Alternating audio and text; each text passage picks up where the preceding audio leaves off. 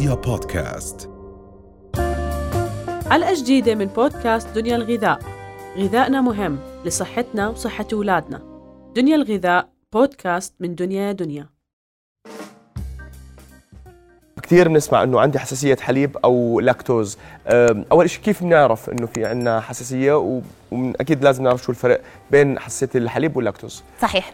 هلأ بشكل عام إحنا رح نستخدم مصطلحين خلال هاي الفقرة واللي هي حساسية الحليب وعدم القدرة على تحمل اللاكتوز لأنه كثير من الأشخاص بيكون في عندهم آه، لبس بالمعاني بحيث أنه بقول لك أنه أنا عندي حساسية من اللاكتوز ولكن هو ما في شيء اسمه حساسية من اللاكتوز. اللاكتوز عشان نعرفهم بشكل مبسط ويقدر الشخص يفهم الأعراض اللي عم بيشعر فيها وبنفس الوقت يقدر يشخص الحالة بطريقة صحيحة.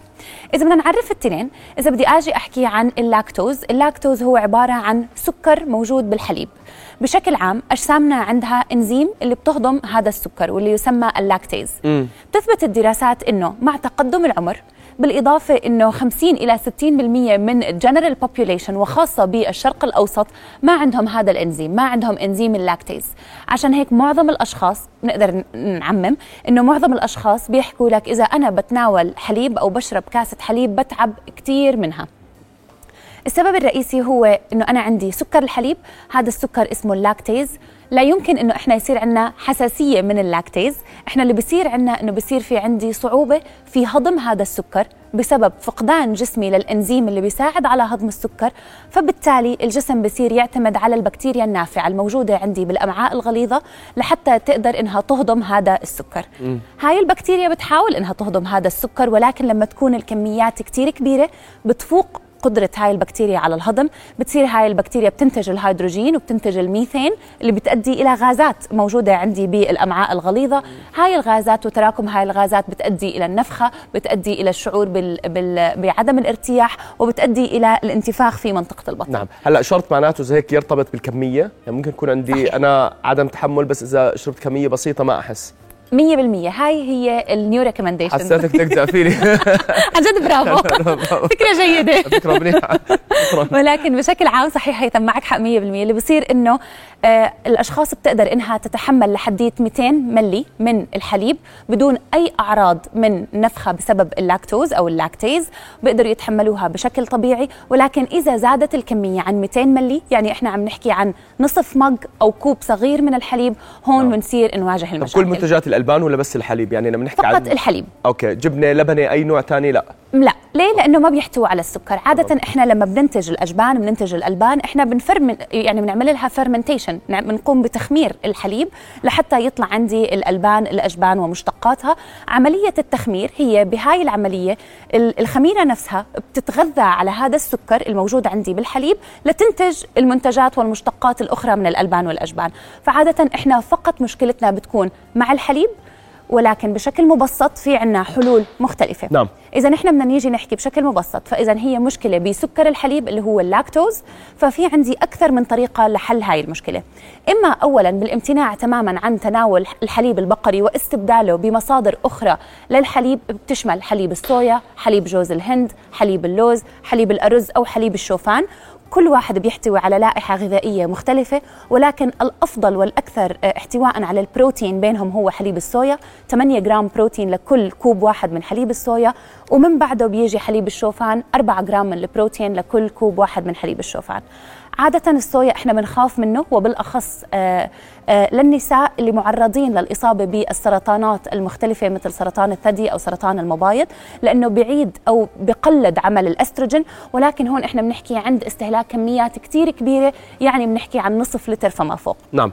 هلا. هذا بالنسبة للحليب. هذا هلا هذا عدم تحمل اللاكتوز هذا بالضبط عدم تحمل اللاكتوز. تمام والفرق بينه وبين عدم في شيء اسمه حساسية حليب مش عدم تح... عدم تحمل yes، حليب. yes. فأنا بكون بتحسس من مادة حساسية معينة زي أي نوع حساسية مية بالمية. أخرى بس من الحليب. صحيح. okay. هلا عدم تحمل اللاكتوز بشكل عام فقط مرتبط بالجهاز الهضمي ما بيكون عندي أي أعراض أخرى بتظهر آه. على الجسم بعيدا عن الجهاز الهضمي فهي intolerance هي عدم قدرة على تحمل تمام. أما بالنسبة لحساسية الحليب فهون إحنا بنحكي عن تدخل جهازنا المناعي بردة فعل معينة إما إنها بتكون مبالغ فيها أو متوسطة أو ضعيفة ضد البروتينات الموجودة بالحليب.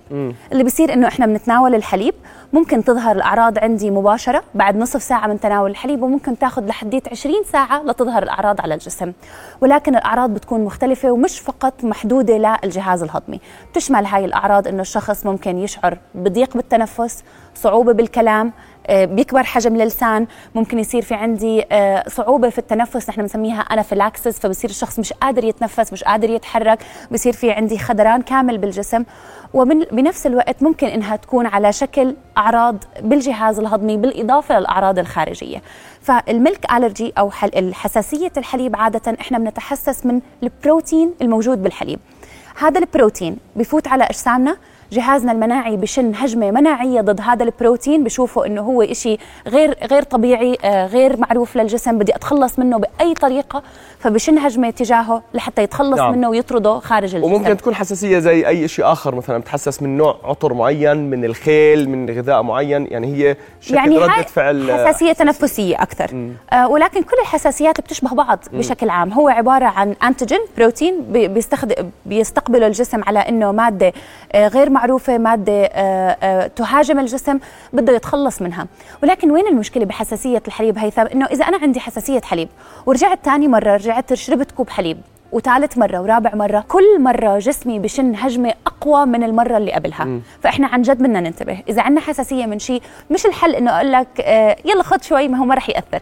خذ شوي ما رح يأثر إذا عندي intolerance إذا عندي عدم قدرة على تحمل سكر الحليب نعم. أما بحالات الحساسية فكل مرة جهازنا المناعي يقوي الهجمة ويقوي شن الهجمة على البروتين اللي بفوت عليه لأنه بيعتقد إنه الهجمة اللي شنها قبل ما خلصته من هذا من هاي المادة الغير معروفة للجسم واللي هي تعتبر غريبة على الجسم نعم. فهاي المرة بده يشن هجمة أقوى نعم.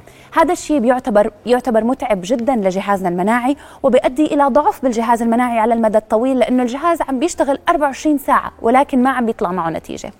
في بعض الحالات آه، حساسية الحليب تتشكل عند الأطفال ولكن إحنا دائما ننصح بهاي الفترات إنه إذا الطفل عنده حساسية من الحليب خلينا نمتنع تنام تماما عن الحليب. على الأقل ليصير عمره سنتين ثلاثة فما فوق. وممكن نرجع نجرب مرة ثانية. عادة مع نمو الجهاز المناعي بصير يتقبل هاي المأكولات والبروتينات وببطل يشوفها إنها عم بتهاجم الجسم. أو في حاليا شيء جديد عم بيدرسوا اللي هو الإميونوثيرابي اللي نحن بنعالج ردة فعل الجهاز المناعي نفسه تجاه الحساسيات المختلفة بحيث إنه بنعمل بنعمل modulation للجهاز المناعي إنه يصير يتقبل هاي البروتينات وإنها بروتينات طبيعية وما في داعي نعم. إنه يشن هجمة تجاهها كان هذا سؤالي رند إنه في أنواع فحوصات معينة يجب إنه الشخص طبعاً. لما يحس إنه في عنده مشاكل تجاه أغذية معينة لازم إنه يعملها وهو في بعرف الفحص الدم اللي هو فحص عدم التحمل بس لكل الأغذية. صحيح. يشمل كل الأشياء اللي ممكن إنه ناكلها. صحيح. هذا هو الفحص ولا في أشياء ثانية هذا فحص عدم تحمل الأطعمة هو يعتبر فحص آه بيقدر إنه يحدد شو الأغذية اللي بتلائم جسمك أنت. ولكن شريطة إنه نحن دائما نخلي ببالنا إنه هاي الأغذية تتغير كل ثلاثة أشهر حسب النمط الغذائي اللي أنا بتبعه. أها. فهذا آه، فحص البصمة الغذائية بنقدر نفوت فيه بالتفصيل. آه، هو فحص بيقدر يفحص الأغذية اللي جسمك غير قادر على تحملها.